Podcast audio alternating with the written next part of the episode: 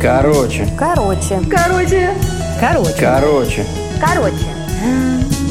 Короче. Короче. Короче.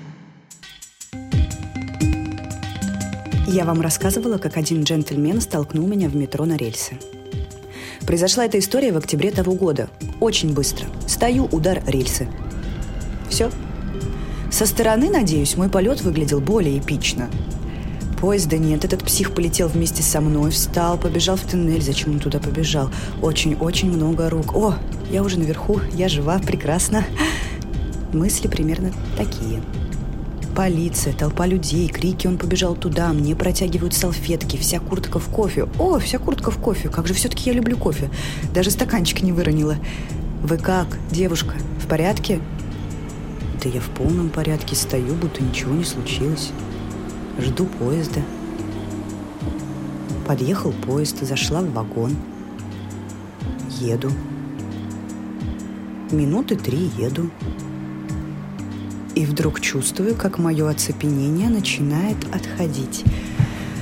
Губы задрожали, руки затряслись, сердце забилось где-то в глотке.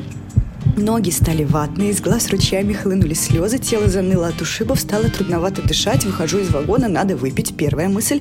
Вторая – позвонить Диме. Дима, меня столкнули в метро на рельсы. Дима в шоке, перепугался бедный. Я вышла на улицу, прямиком за бокальчиком красного. Залпом выпила, успокоилась и пошла, собственно, в Амхат смотреть спектакль.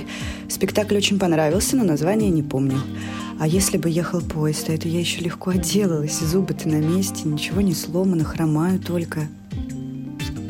Спасибо, Господи.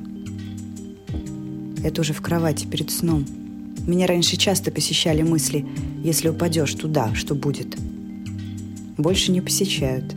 И жду поезда теперь я только возле стеночки.